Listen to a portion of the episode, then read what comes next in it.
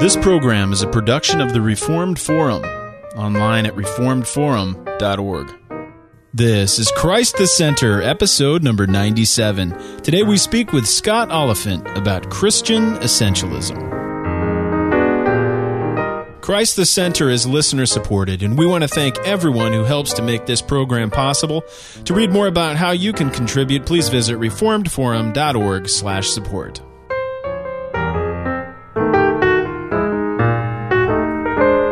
Welcome to Christ the Center, Doctrine for Life, a weekly conversation of Reformed theology. This is our 97th episode. We're very excited to be back, and today I have Nick Batzig with me. He's a church planter in Richmond Hill, Georgia. How are you doing, Nick? Very well. How are you, Camden? I'm doing very well, and we have an, uh, an excellent guest today. We're very excited to speak with Dr. Scott Oliphint, who is professor of apologetics and systematic theology at Westminster Theological Seminary. Thanks for joining us, joining us again, Dr. Oliphint.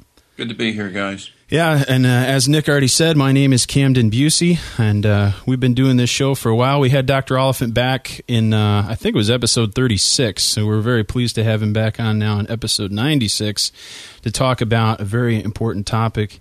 Uh, we're going to be speaking in the area of uh, doctrine of God, talking about something called Christian essentialism, and we'll uh, define that here in just a moment. Uh, Dr. Oliphint, as we get started, has written a book titled Reasons for Faith. Uh, it's an excellent philosophical uh, minded book, but it deals with ish- apologetic issues. It also deals with uh, doctrine of God or theology proper issues, trying to interface a solid conservative reformed understanding of God with some of the, the- theological and philosophical challenges that are out there. Dr. Oliphint, as we as we start, um, many of our listeners are familiar with this book, uh, but for those that are not, and also for the sake of just introducing our topic today, uh, could you provide for us just a sketch of some of the major issues that you interacted with in Reasons for Faith? Yeah, um, I think one one of the things I was I was trying to do there um, came out of a, um, a basic frustration I, have had in um, in working with uh, philosophy for a number of years.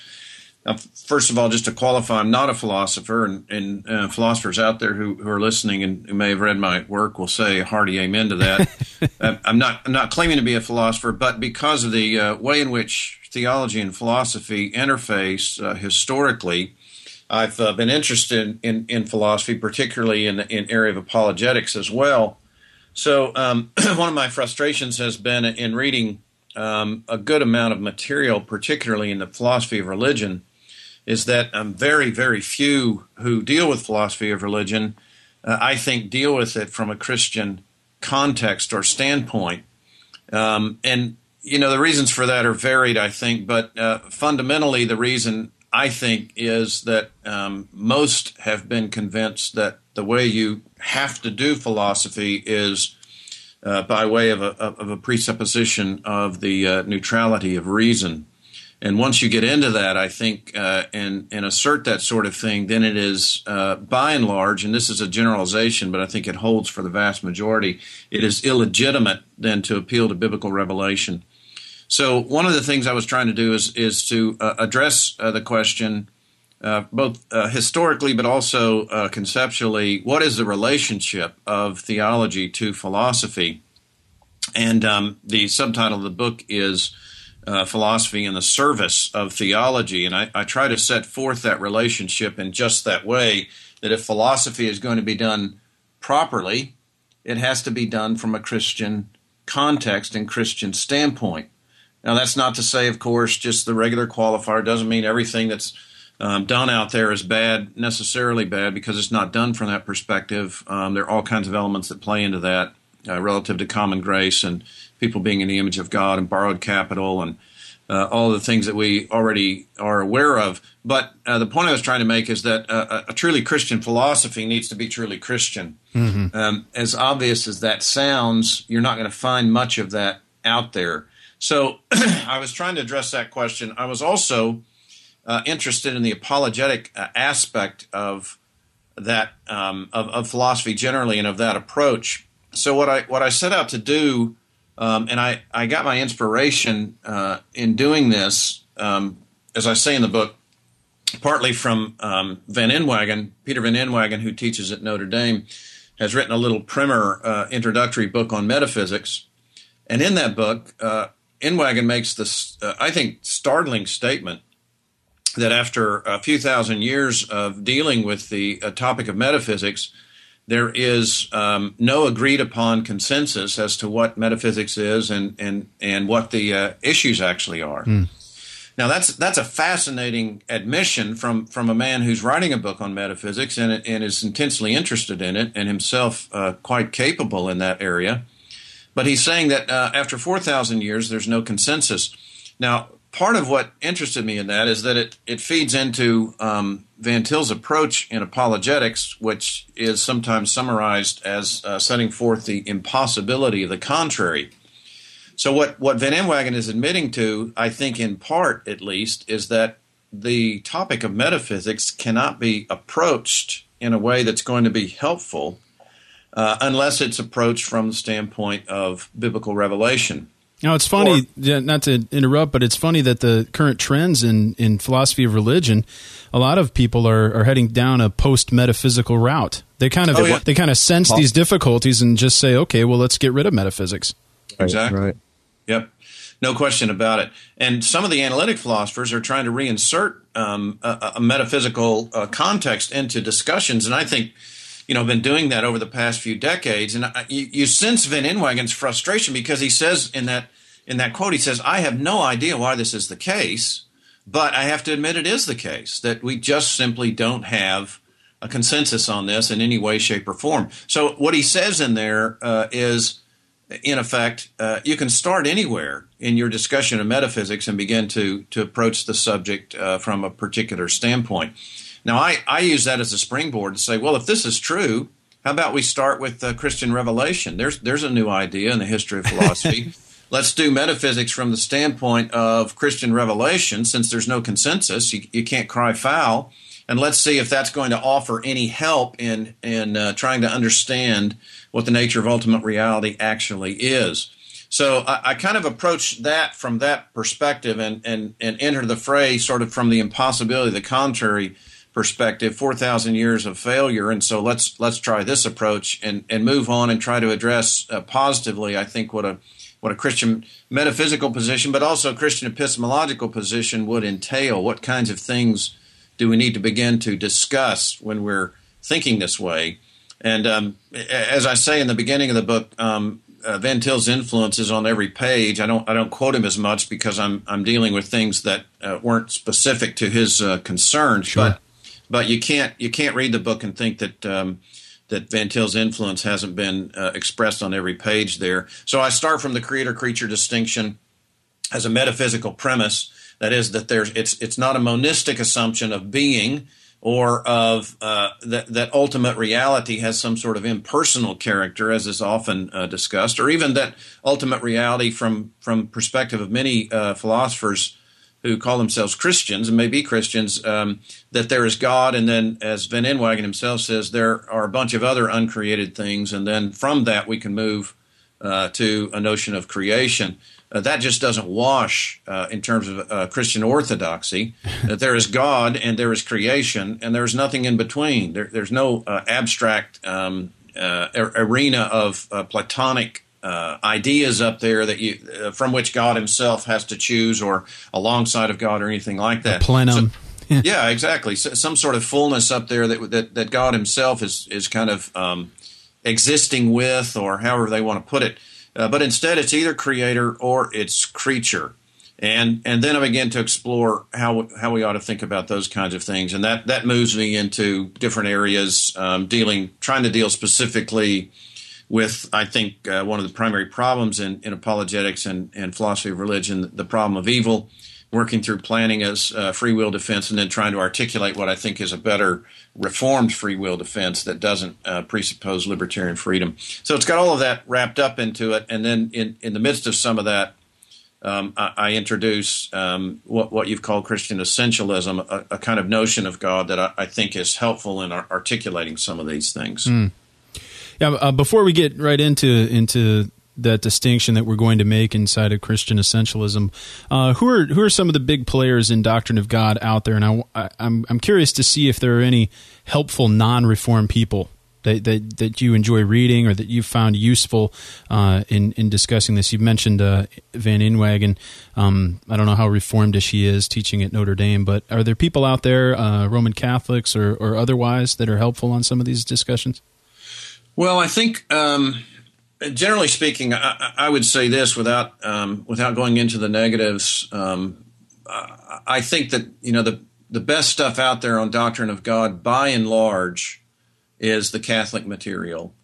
Um, the the you know the interesting thing about philosophy of religion, from my perspective, and this you know there there are a number of reasons for this, that some of which would be obvious, is that um, virtually all Protestant philosophers um, are reticent at best to bring in uh, biblical material into their discussion.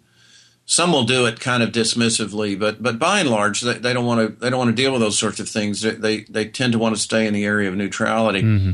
Catholic philosophers, uh, Eleonore Stump and and uh, and and people like her, uh, are uh, very comfortable and quick to bring in uh, uh, ideas of the incarnation. Stump has a wonderful article, Metaphysics of the Incarnation. Uh, I don't agree with, with everything, but the interesting point is they'll bring in revelational material at the beginning if they want to. And I think one of the reasons for that is because they see their philosophy as squarely located within their theology. However, that's uh, expressed, and there are issues there that that um, I think need some discussion. But but Protestants see it more as a as a neutral kind of uh, you know me and my brain sort of thing. Yeah. And and um, so in, in, in terms of doctrine of God, uh, you know the the the best stuff out there, and I, I want to qualify that by saying, obviously it's going to have it's going to have some some issues that we have to address as Reformed Christians. But the best stuff out there tends to be in the in the Catholic context. Mm. I find it very peculiar that when we approach uh, philosophy, and particularly philosophy of religion, the tendency is to pretend as if we're not Christians. I don't know if that's in order to receive acceptance in the broader community or whatnot, but it, it just sounds so peculiar. So your approach and reasons for faith is very refreshing, and for those who who see themselves in a Van Tillian tradition, uh, it should come as natural that we are not going to in a sense, methodologically rule out our our our God that we're seeking to prove, just in the very way that we uh, approach the subject. If we approach it with a sense of neutrality, trying to do it without presupposing God's revelation and who He is as He has revealed Himself, we're we're doomed right from the start. And I yeah. find it very frustrating uh, when we read Protestant philosophy and and others, uh, and that's what's so strange uh, for us to read some of these Roman Catholics who aren't as afraid to do that sort of thing. Granted, they have other issues. Yeah, I think that's exactly right. And I, you know, my my hope still is that there there would be somebody out there who is a philosopher, maybe even training in philosophy right now, who has a strong Reformed theological base. Right and who could be, begin to develop a, a, truly reformed Christian philosophy, because I think there's a crying need for that. That that would that would fill a a, a massive gap, and um, you know the, whoever did that would virtually stand alone for a while. Hmm. And and I, I, think it's uh, I think it's it's time it's time for that sort of thing to be to be developed. Um, we need somebody who has the philosophical skills, but also uh, more importantly, I think the theological foundation, so that they're not going to move from that foundation in the development of a of a strong Reformed Christian philosophy. Absolutely. Now, um, this is to give you a little background of, of my crazy life, but uh, and this gets into our subject. But I tried reading the the Westminster pre-seminary reading list before actually coming to Westminster, and I, I got through it. Uh, one of the books on there was Louis Berkhof's Systematic Theology, which Carl Trueman says is he calls it the little blue sleeping pill. Now, thousand pages, and uh, because it was on the list in my in my uh, vigor, I guess, or stupidity, I had to put myself on a ten page a day plan just to get through it because it was tough. But I got through it in three months, and um, and Trueman has since said anyone who's read that thing cover to cover has to be out of their mind. So that that I think is appropriate. But the reason yeah, well, we, bring, can, we can talk about the pathology of church historians if you want to. But we can talk about that too. Yeah, yeah. but uh, and and students who who decide to read Berkhof cover to cover. But um, the reason I bring that up is he uh, presents what is a tr- traditional approach to do- speaking of doctrine of God, speaking of God's attributes, uh, and he's not uh, alone here. Uh, this is you open any systematic theology book, you'll probably find language referring to God's communicable and incommunicable attributes. Um, do you find that distinction helpful, and what, uh, if any, are its limitations? Yeah, I think it, it can be helpful. It's it's a fairly standard way uh, to approach it, and, and when I'm when I'm teaching doctrine of God, I I uh, introduce those concepts. Um, I, I, think first of all, let me say that that I don't think any of the approaches out there um, are are the approach uh, that that is over and above any other approach. Um, they all have their strengths and they all have their weaknesses because it's so difficult to try to communicate these things uh, in a way that's going to be um, clear on the one hand. Once you try to summarize the attributes of God under a particular head, um, there, there are always going to be your, your, uh, compromises and, and um, different ways of thinking that are, are, going to have to move into that discussion. For example, on communicable, incommunicable, you, the initial impression would be that God communicates some of His attributes, and then some He is not. He doesn't uh, communicate. Whereas, a matter of fact, any attribute that God has is incommunicable in the sense that whatever uh, we have that is like that can't be in any way identical to that. So it's not that the attribute itself is communicated, it's that there's an analogical representation, yeah. what I'd call an iconic representation, that is, the image of God as we are uh, represents those sorts of things, but it, it, the attribute itself can't be communicated. That doesn't mean the categories are, are bad. It just means you've got to qualify just about everything you say because of the complexity of who God is.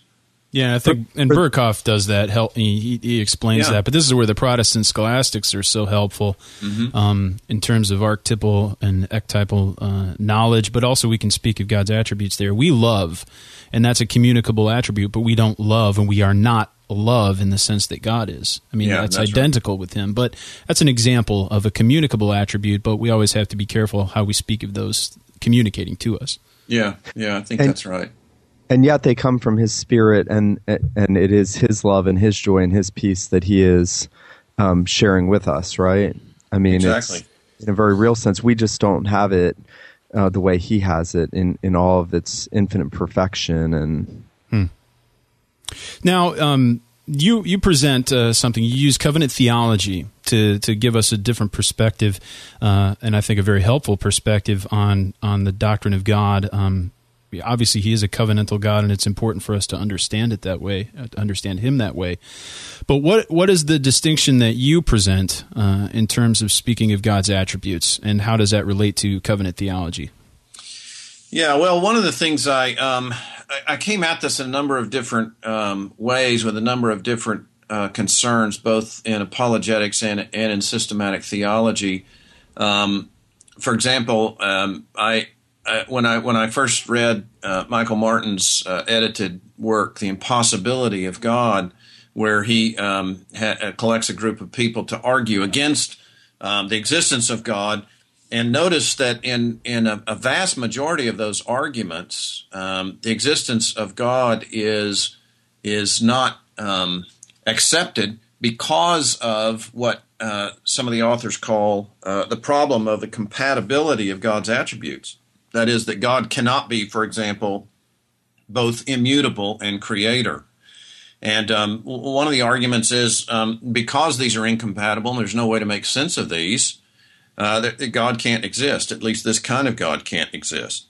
Now that's an interesting argument, I thought, because what what these uh, what these people are doing in Martin's book, by and large, is they're getting on our ground and saying, "Hey, you you affirm this of God that He's immutable. You also affirm that He's Creator. You've got some problems there that you you have to work out, and they're so uh, serious that um, we can't even accept the fact that a God like this would exist unless you have a way of of articulating that. Now they're not quite that friendly about it, but that's that's basically what they're saying. They're they're trying they're trying to say God doesn't exist based on uh, incompatible attributes. Uh, so that's the apologetic side of it. Systematic theology side of it has a number of different um, aspects to it, and uh, I guess one of the things that that got me started thinking in in that line was not just open theism generally, but um, I've, I've, tried to follow um, um, Clark Pinnock uh, for a while, partly because it's it's such an, an, interesting thing to follow because he changes every week. So you know, it's it's you never you never um, never a dull moment trying to follow Pinnock. Um, but you know, I, I, remember his book that came out a while back, um, uh, "Most Moved Mover," and uh, you know, it, you can see what he's trying to do there. Um, argue against the unmoved mover kind of idea, which I have some sympathies for. I want to argue against that in the way that it's articulated uh, typically. Um, but it it um, it got me to thinking about uh, some of the issues in systematic theology as well.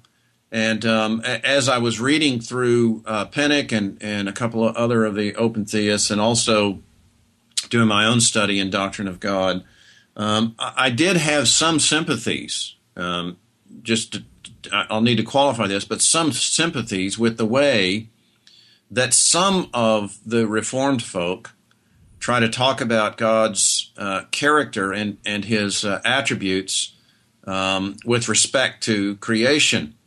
Uh, just just to give you one example that's uh, on the top of my head, uh, one that I've used often because I think it's uh, it, it, says it so clearly in uh, in Paul Helm's book, John Calvin's ideas. Helm is um, uh, wanting to articulate what he thinks is Calvin's view on some of these things, and in that articulation, toward the back of that book, uh, dealing, I think, particularly with the atonement, if I remember right, in that chapter. Uh, Helm Helm says, um, and again, he's he's wanting to articulate Calvin's view. Helm says that uh, that we don't we don't move uh, from uh, wrath to grace with regard to our salvation. That that that can't be the case because if that were the case, then God would change from wrath to grace. Mm-hmm. But rather, we move from our belief that we're under wrath to our belief that we're under grace, and that's that's the movement of salvation. now, um, you know, you you read that, and um, you know, I, I just remember the first time I read that, I said that there's something deeply wrong there. Oh yes. It, it, number one is he articulating Calvin properly. That's a question we don't need to get into here. I have some serious questions about that. But number two, um, let's say Helm is right. Then, then is it the case that our belief that we're under wrath doesn't match the way things really are. I mean, exactly. In, in right. one sense, that's what Helm's saying. It doesn't match reality. It's not the case, really, but we believe this because this is what Scripture enjoins us to believe, and then we believe something else when we're saved.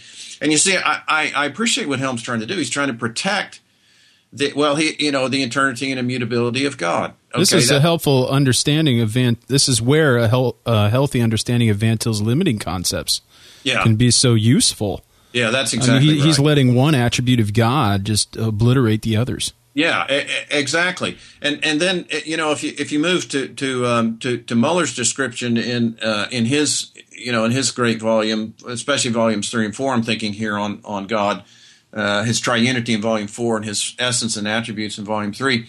Mohler says that um, that the Reformed always um, had the ontological priority uh, foremost in their minds when they came to passages of Scripture so that they would interpret passages with that priority. And I think to myself, okay, that's a good thing.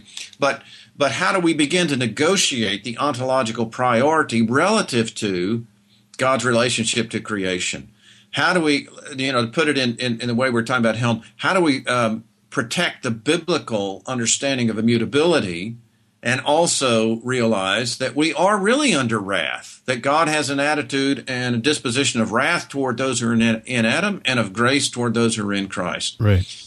And as, as we began to think about that, as I began to think about that from both an apologetic and a, um, a systematic theological perspective, um, I, I, well, a couple of things happened. Number one, I, I started thinking, okay, the, the issue here really is God's relationship to creation. That's that's where things begin to go awry in in every theological position. This is the basic fundamental problem in the debates between the Reformed and the Arminians. Um, certainly in the in the discussions of um, philosophy of religion and, and, the way that they try to articulate things, it, it always has to do with creation and God's relationship to creation. So so then I ask myself, where do we find the clearest example of God's relationship to creation. We find that in the person of Christ. Uh, mm-hmm. And and so then then I began to think, well, the, the, way we need to approach theology proper then is first of all to have a solid Christological foundation, and then to begin to see how that relates to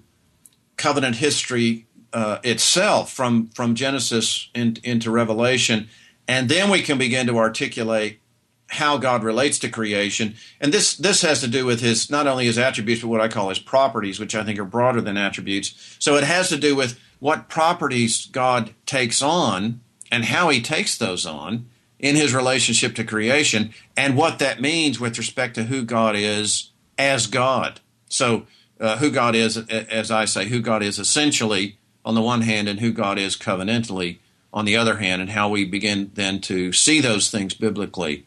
So, so, so my view is um, if if you have uh, if you want to have a discussion about the relationship of God to creation, start first with Christology, and I think you can start with historic Christology, uh, give it um, I think some proper Reformed emphases, and move from that to theology proper, and you can address some of those questions then I think more helpfully because you have the the paradigm, if I can put it that way, in the person of Christ Himself. Mm, absolutely. And that, that's what Paul's doing in Colossians when he says um, that he created all things through him, right? Speaking specifically of Christ, that even creation finds its origin in the Son as well yeah. as in the Father. But then exactly. also, in order to interact with creation, God, uh, namely the Son, takes on properties and attributes that he did not have prior. And so That's that right. so in that sense they are covenantal because they're they're uh, regarding his relationship to creation. They're outside of himself, uh, directed toward creation, rather than who God is in say. He doesn't. He doesn't have to be incarnate in say. Uh, he he does not have a human nature from all eternity, but he takes those things on in his relation to creation. Yeah, that's exactly right, and and I think that see when you begin to think that way let's let's take just just uh, as you articulate it there. Uh, the basic premise of the incarnation is not, and I think you know this is where sometimes, um, at least in my experience in evangelical uh, in evangelicalism generally, there's some confusion. Incarnation is not uh, combining two natures to make a person. Ooh. That's that's how it's thought of sometimes, and you know that's it's it's too loose. Uh, you, you, can't think that way. The incarnation is the person of the Son of God remaining the person of the Son of God while taking on a human nature, which then has, in the hypostatic union, personal qualities, not because the human nature is personal, but because the Son of God is. And in doing that, he doesn't become a new person, no. or we'd have a we'd have a quadrinity. There'd, there'd be Father, Son, Spirit, and Christ. He's the same person, but now with real attributes that he didn't have prior to taking on this human nature. Now, now think about what, what all of that means in, in, in terms of, of the incarn- incarnation. It means that you locate it, number one, in the person. And I think here's where the Reformed and the debates with the Reformed and the Lutherans were, were uh, that, at least those debates were helpful because the Reformed always said that we have to understand uh, the incarnation and the, and the natures of Christ in concreto, that is, in concrete, relative to the person, not in abstracta, that is, relative to the natures. So you don't you, you don't think of this abstractly. You think of the person of the Son of God, really and truly taking on uh, created attributes, if I can put it that way. Yeah. Covenantal attributes and remaining who He is all the while. Mm-hmm. now that's you know that is that is the climactic covenantal expression of God's relationship to creation. So now you have the Son of God with real created properties so that when he says, the Son of Man doesn't know when he's going to return, only the Father. He's not pretending there. He's not saying he's not saying that with a wink, you know, I really do know. He's saying I really don't know. And yet, as we articulate it theologically, of course he knows. He decreed it as the Son of God. Mm-hmm. And you have both of these things working together in the incarnation. And, and the church has always affirmed that these things have to work together in this way in one person. That he's not schizophrenic, he's one person, yet he's one person with two complete natures. Yes. Now, if you, if you think of that redemptive historically, that's what's going on in the entirety of Scripture. Mm-hmm. Um, God, as, as the Westminster Confession says, chapter 7, section 1, God voluntarily condescends. And what is that condescension? Uh, again, it's not it's it's a it's a metaphor, it's a spatial metaphor, but it doesn't mean that God locates himself someplace where he wasn't previously because God is everywhere. but he locates himself in a particular way. That is, there's a mode of locating himself. And that mode of locating himself has to do with the taking on of covenantal properties. That is, properties that now relate him really and truly to creation. So that as he relates himself to creation, he never ceases to be who he is. He remains who he is, and yet he takes on now covenantal created properties in order to interact with us. This is what God's condescension is. And as the confession says, section one, uh, he has been pleased to express this by way of covenant. Right. Right. So this is where I began to think about uh, covenantal is creational, is relational, and is real and is true. So so that um, God doesn't just pretend to interact with us. He really does interact with us in a sincere way by taking on these properties, uh, yet never at any time, like Christ, never at any time giving up who he essentially is as God. Now, would it be right if if you were seeking to answer the question, how does God how does God the Son take a human nature to himself and not change? To take that idea of, of God's covenant dealings with his people and rooting that in the decree and saying he doesn't change because he decrees that and whatever he decrees, um, that's going to come to pass. So it would it be right to do that and take it back to the decree? Yeah, I, I am doing that a bit um, in in this book that I'm working on um, on on divine attributes. Uh, certainly, you want to affirm the Pactum Salutis. You want to say that that is uh, that is a part of God's condescension in the way I'm in the way I'm thinking about it. Because when uh, Father, Son, Holy Spirit uh, decree to um, to bring about what whatever whatsoever comes to pass, to control whatsoever comes to pass uh, in in that decree, in it, in that decree itself is condescension. God is saying, "I am decreeing now, making the decision now to relate myself uh, for eternity, not just in in history, but for eternity to relate myself to creation." Right. But right. but I think we can also go behind that and say, even in that relationship, or, or even prior to that decree, if we can put it that way, and I don't think it's wrong to put it that way because Scripture right. talks uh, that way as well. Um, even prior to that decree, uh, we root his immutability in his character, yep. and we root his essential character in uh, primarily in the revelation of his names. Um, as as Muller points out, this is the way the Reformed have typically done it, and I think it's exactly the way it has to be done. And I think one of the reasons that even in some Reformed contexts, there's been a kind of disparity. That's probably too too strong, but at least there's been a uh, you know a uh, a kind of um, suppression of metaphysics. Uh, one of the reasons for that is because we haven't been quick to understand God's names as a revelation of his essential character, at least in, in some of those uh, aspects of his name. And then in doing that, to see that as the ontological ground for everything else that we need to say about God. So right. let me try to he put does, it this way. we don't define God, first of all, relationally. We define God, first of all, in terms of who he is as God, Father, Son, and Holy Spirit. Absolutely. And yes. then after that, in relation to creation. So even when even when he has thought of us prior to creation, what you've said, even when his knowledge, when the object of his knowledge is not himself in say that in it that is a condescension. We've already entered into covenantal uh, territory, if you will. Yeah, I think we have, and you know, this gets into very uh, deep and complex issues. But you know, how God thinks about possibility and, and His natural will versus His free will, His natural knowledge versus free knowledge, and all those kinds of things come into this. But I think uh, fundamentally, once God relates Himself to something ad extra, that is outside mm-hmm. of Himself, He is covenantally relating at that point, and even in thought. That's right, and it has to do. I think um, my view that I'm holding to now until I can be convinced otherwise. My view is that that has to relate to God's voluntary condescension, meaning in in um, in systematic theological categories, His free will. Mm. But you would not go so far as Ralph Smith to say God is in covenant with Himself ontologically, the persons of the Godhead.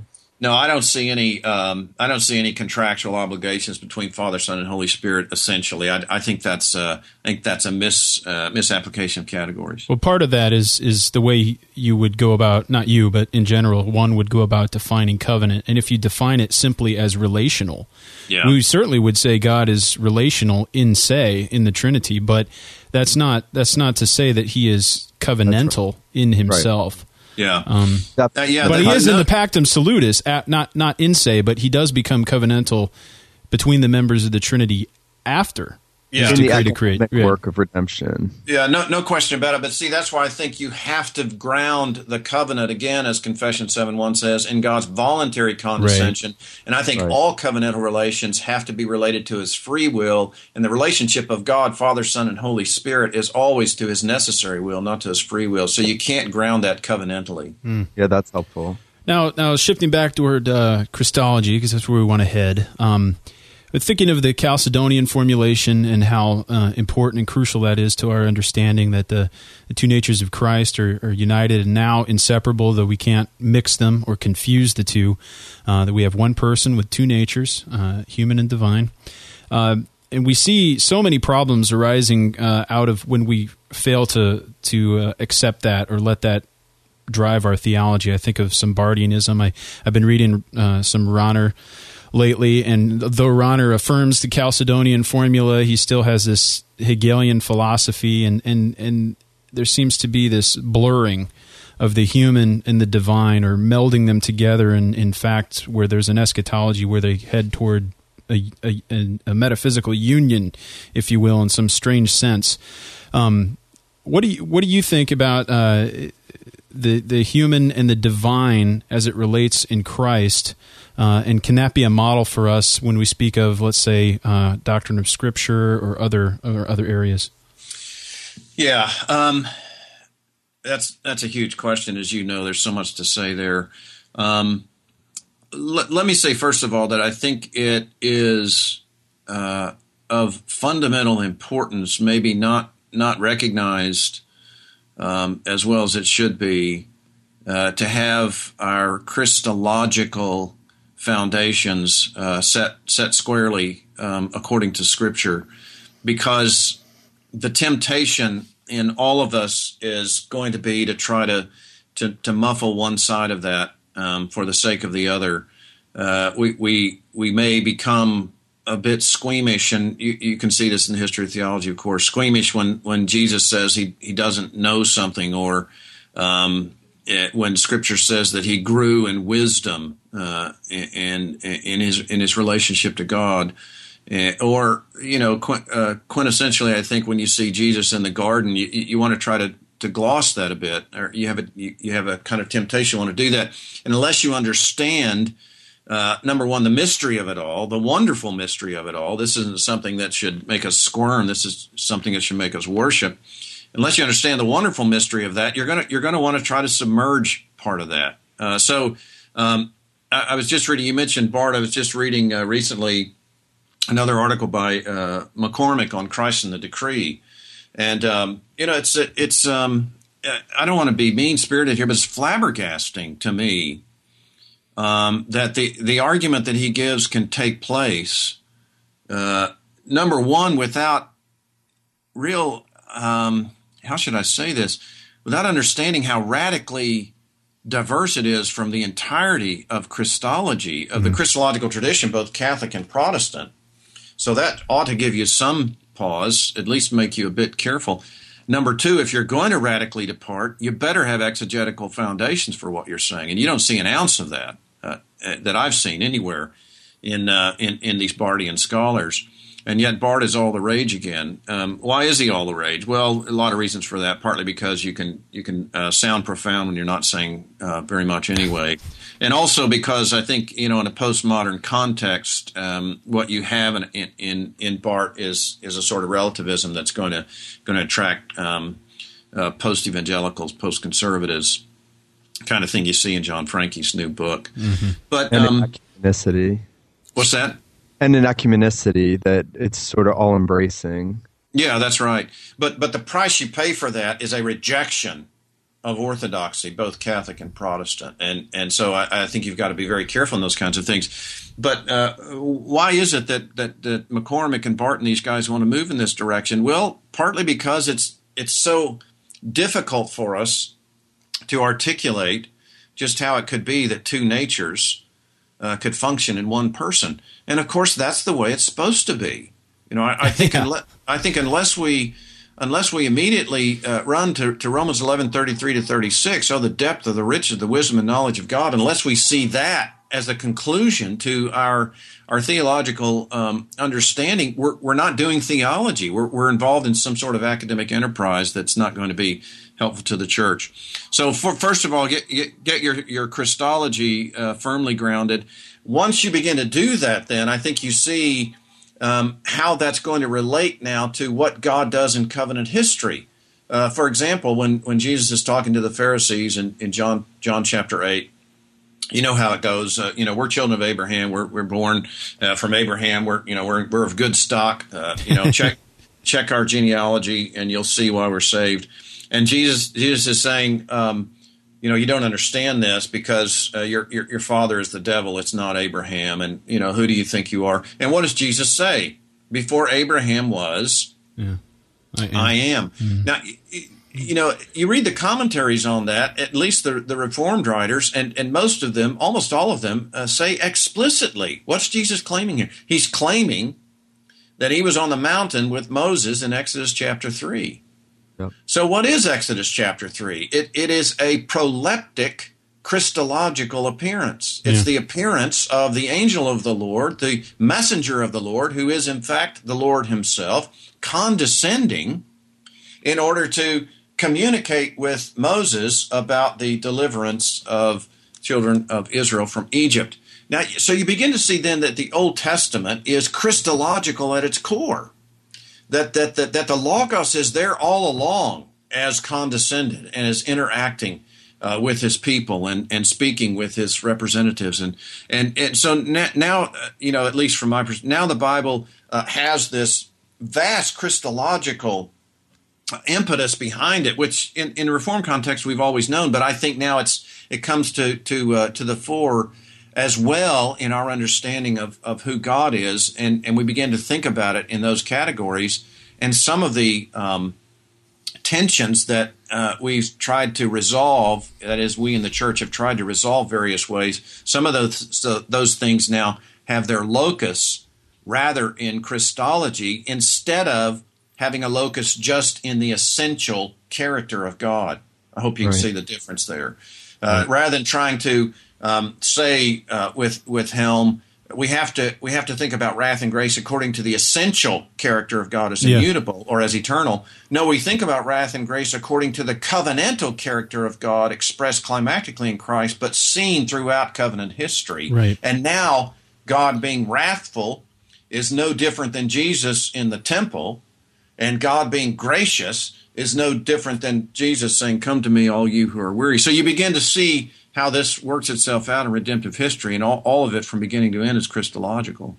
You know, it's it's interesting that you've said all this because we've discussed a lot on the forum the need for biblical theology. We're all very redemptive historical, but we love systematic theology and the weakness that I think we've seen in a lot of men in the Reformed Church. And maybe it's just more last 150 years, but it's this sort of looking at systematic categories, looking at attributes of God as separate from the covenantal work of God in Christ. And it, it seems like that's why biblical theology is so important, understanding redemptive history, you know, yeah, in, it, no, its no question together with systematics. Yeah, I think that's exactly right. And I, I think, you know, if there's one if there's one tendency in in uh, in in redemptive historical understandings that that can cause problems and has caused problems as we as we've seen is that it can be become too quickly anti-metaphysical or um, or to put it another way yeah speculative or or you could put it another way you could you can you can talk all about diversity without ever getting to the unity. Yeah. Right. And and this is this is where uh, camden you were asking about the implication of this doctrine of scripture and I, I think there are implications in terms of doctrine of scripture. I think you got i think you have to be very careful if you're going to use any kind of incarnational analogy, that, that that doesn't you have to recognize that doesn't go very far. Number one, number two, if you're going to use that analogy, you must emphasize as well that Christ is one person. There's yeah. a unity there. And see, I, I, think what is missing oftentimes in people who want to claim a Vos or some kind of um, biblical theological perspective on the Bible, what's missing oftentimes is the unity aspect. Hmm all you have is the multi. You don't have the unity. And what is the unity? For Vos, it was the organic character of Scripture Absolutely. that brought all of this diversity into a unity. So that mm. so that even even Muller uses um, a phraseology. I think he's quoting one of the uh, Protestant scholastics talking about uh, Scripture's essential character as the Word of God, and mm. then uh, from that, its contingent character is written by human. So there's a priority there. It's not side by side. It's not right. divine and human. And Jesus is not just divine and human. He is ontologically first essentially divine, mm-hmm. contingently covenantal human.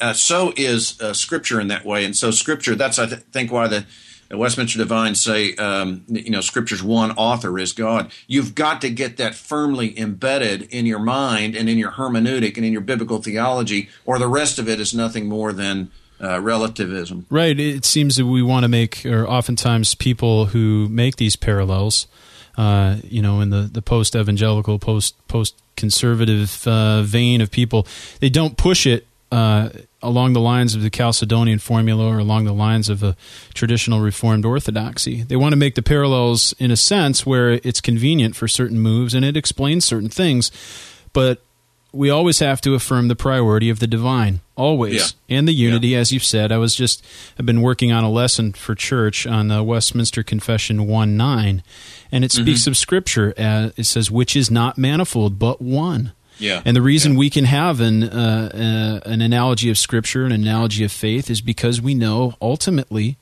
that God is the primary author. He's the divine author, and He's not divided. Yeah. And so and that's what's underneath all of this, and it's important to maintain that. Exactly, and and I think there's been you know there's been a a, a proper reaction uh, in some quarters against uh, a systematic theologizing that overplays the unity and is sure. is, is so uh, emphatic about the unity. But you know, I just want to make an announcement here. Those days are gone. Nobody's doing that anymore. That's yeah, not an issue anymore. What we yeah. have now is such an emphasis on diversity and multi and many that we're missing any kind of unifying element. And once we begin to miss that, um, I, I, think it's it's destructive to the church. I think we get involved in a, in a good bit of mush that's not going to be helpful to the people in the pews, much less to the people trying to preach the Bible. Yeah. Well, thank you so much, Dr. Oliphint, for joining us. This has been a great discussion, as always. We would expect nothing less from you, and we uh, hope that people really enjoyed this. So, thanks, thanks for taking time this morning to come on. Great to be with you guys. Thank you both. Yeah, well, I want to point people back to uh, feedingonchrist.com if you'd like to read more from Nick. He's uh, put up a great post on something, uh, uh you know, some Google Books and some other projects that people are doing uh, for good old Reformed theology. I also want to let people know about our website if you haven't been there already, reformedforum.org. There you can find all of our posts, all of our other programs that we do, uh, and links to all sorts of resources there. And if you would like to leave us a voicemail, if you have a question or a comment, please send it to 440 97 Forum. We thank everybody for listening. We hope you join us again next time on Christ the Center.